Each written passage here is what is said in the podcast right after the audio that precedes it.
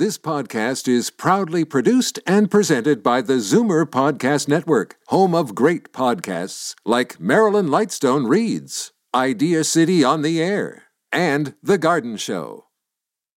You're listening to the Zoomer Week in Review, brought to you by CARP, helping you unlock money you didn't know you had. Members-only discounts that can save you tons. Find out more at carp dot c a.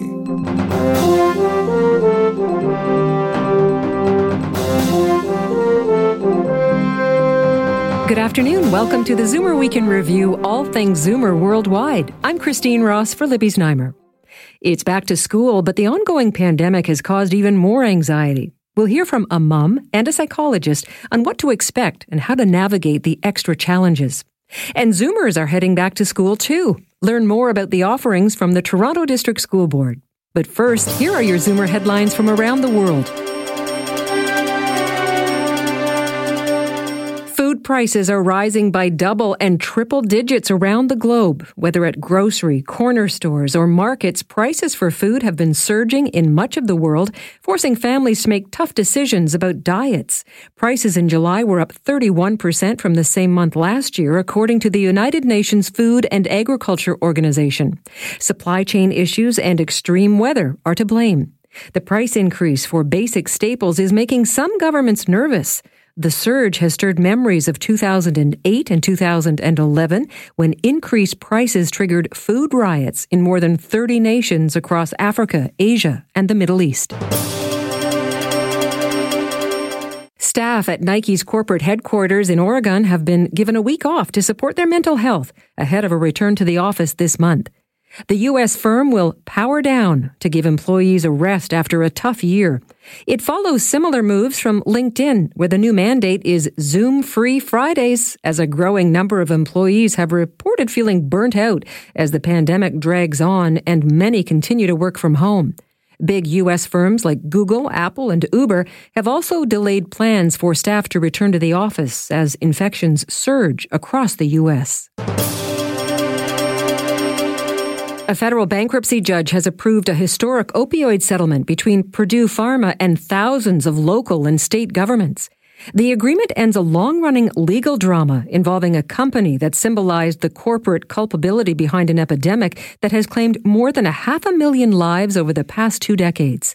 Under the settlement, the OxyContin maker will be reorganized into a new company that will funnel its profits into efforts to fight the overdose crisis.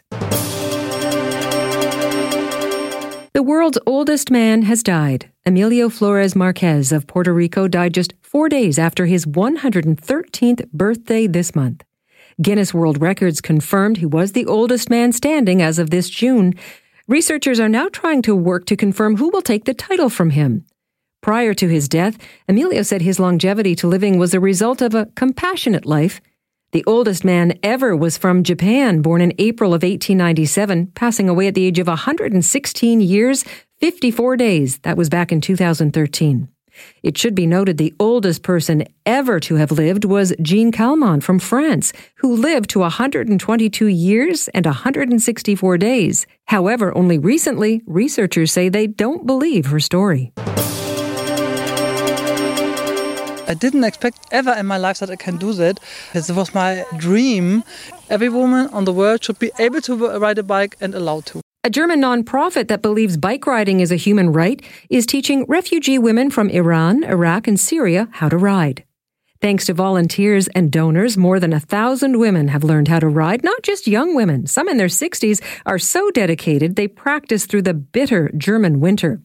The company, Bikeygees, a spin on the word refugees, is helping women who were either forbidden to ride a bike or never learned how. Bikes are an important part of German culture. Nine out of every ten residents own a bicycle. The group also teaches women how to fix bikes. A Michigan couple has been ordered by a judge to pay their son over thirty thousand dollars after they got rid of his pornography collection. forty-three-year-old David Working won the lawsuit against his parents last December, and now, eight months later, a judge ruled the parents must pay for destroying his property. Working was living at a home for a ten-month span after his divorce and said his parents had no right to throw out his collection of films, magazines, and other items. In response to the suit, His parents say they had a right to act as his landlords. I'm Christine Ross, and those are your Zoomer headlines from around the world.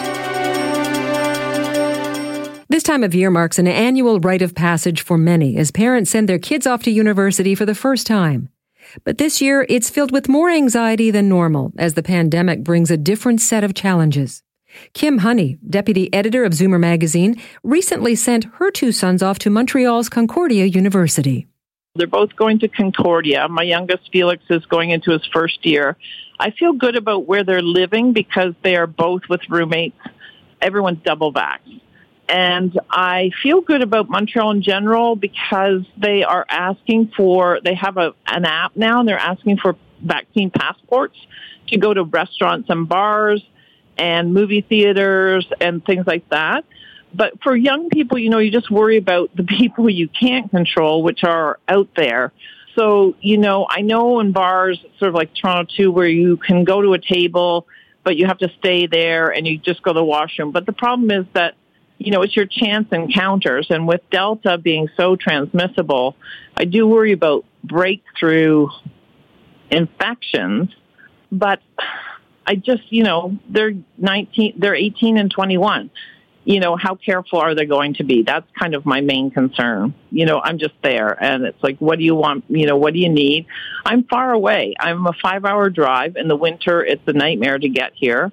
So, you know, that's kind of my concern is how fast. But you know, I just leave the commun- lines of communication open, and I just tell them, look, university is not about your grades. Don't pile extra stress on trying to get A's. Expect your grades, especially my one who's starting first year, expect your grades to drop.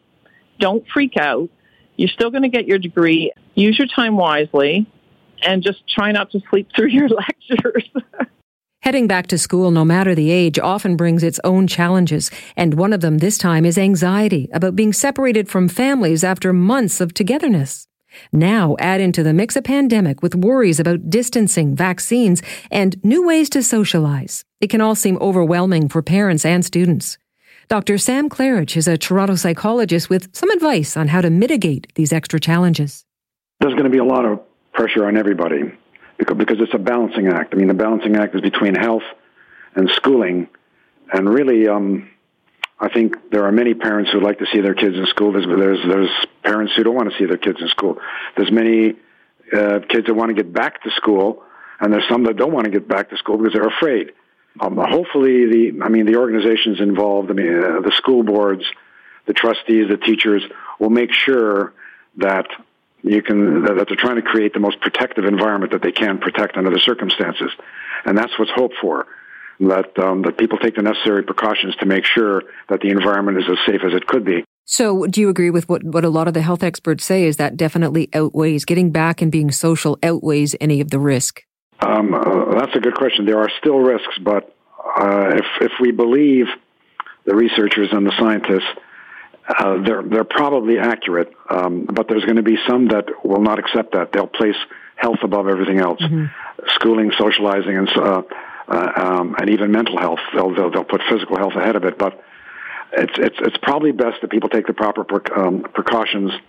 Uh, the school is taking the proper precautions. That schooling is probably at this point, hopefully, a safe, a reasonably safe bet. Back to school this year, though, comes after many, many months of families self-isolating together and that kind of sense of togetherness as a unit. Yes. So so parents have kind of a more complicated mission this year of dealing with all the uncertainty and anxiety. So how do they reassure their kids? It's, it's you know, how do they prepare them for what's ahead, even though there's going to be this, uh, you know, separation period? Yeah, no, they have to sit down with them. Uh, again, I don't know how many parents and kids do this. Where you sit down with your kids and say, okay, school's starting up soon. What do you think the difference is going to be? How are you going to handle it? We've been together. We've enjoyed our company. Sometimes we haven't enjoyed our company. What are you looking forward to? What aren't you looking forward to? And how do you how do you hope to handle it? How do you hope to cope? And is there anything that we as your parents can do to help that process along? But I suspect most parents won't do that. At least I hope more uh, more parents will. Mm-hmm. Just sit down with your kids and sort of dialogue it, and um, and actually get prepared and see how the parents can help out if the kids want their help. So what I'm hearing you say is that they're setting the tone and almost validating the feelings that everybody is having? Yes, that's right. I mean, that's exactly right. Because people are going to have mixed reactions. Some parents are going to miss their kids. Kids are going to miss their parents. Some parents aren't going to miss their kids. because there have been too many, there's too many um, quarrels and uh, and disagreements and uh, looking over one another's shoulder. So they'll, they'll they'll welcome the opportunity to go back to school, and I think parents will welcome the opportunity to have them in school, but there's going to be others that'll really miss one another. So let's look at some of the specific new stressors and how to handle them. Ontario just got a look at new modeling numbers this week for the fourth wave. They're pretty sobering, to say the least. Yes, they are. And most of the science experts say it's mostly driven by a return to school. So how are parents and children, and basically all of us, how are we to process this news? No, I mean, it's a difficult thing to process. I mean, because um, there's there, everyone's concerned about vaccination rates now, and, and I guess the big challenge is how many kids going back to school are properly vaccinated. If they're not properly vaccinated, what risk do they pose, and, and are there going to be restrictions on those kids? Um, the, this this um, two-vaccination process, I think, is very, very important all around. So that's going to be an effort, and that's going to be a struggle, because there's going to be certain parents, certain kids that don't believe in vaccinations, and are they putting others at risk? Likely they are. And how's the school going to handle that? Are there going to be restrictions all the way along the line in terms of who can enter the classroom, who can't? Uh, that's going to be a tough call. So I know there's not really a one-size-fits-all in terms of, you know, your best advice uh, as a clinician to tell people how to navigate this, you know, new normal when they go back to school over the coming weeks, whether it's post-secondary or, you know, public schools. What is the best advice you could give parents and children right now who have this heightened sense of anxiety? I think people are realizing, you know, a major stressor like this uh, can induce serious anxiety, say depression, combination of both, marital difficulties, substance abuse, substance abuse disorders. And if that's the case and help is available, take advantage of it, especially now. And if you're taking advantage of it now, hopefully once this pandemic is under control and is no longer the big issue, you'll continue to pay attention to your mental health. In terms of the number of people you see, how many or uh, percentage of your practice is seeing people with mental health issues totally r- related and correlated to the pandemic?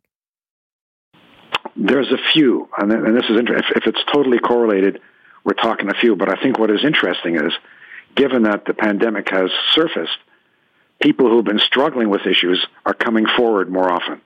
And that's why my practice is busier than it's ever been, because people who have been sitting on the fence regarding the issues that they're wrestling with, now that the virus is here, which has added an extra stressor, they come forward, and many, many are coming forward. There are a few who've been directly impacted by the virus, and they're certainly coming forward. But the ones that um, have been sort of vacillating, they aren't vacillating anymore. They're showing up, and um, they're getting the help that is needed. That was Toronto psychologist Doctor Sam Klarreich. I'm Christine Ross, and this is the Zoomer Week in Review. Coming up, it's not just younger students heading back to school. Zoomers are registering for courses in greater numbers because of the pandemic. You're listening to the Zoomer Week in Review, brought to you by CARP, fighting against ageism in the workplace and the marketplace. Find out more at carp dot c a.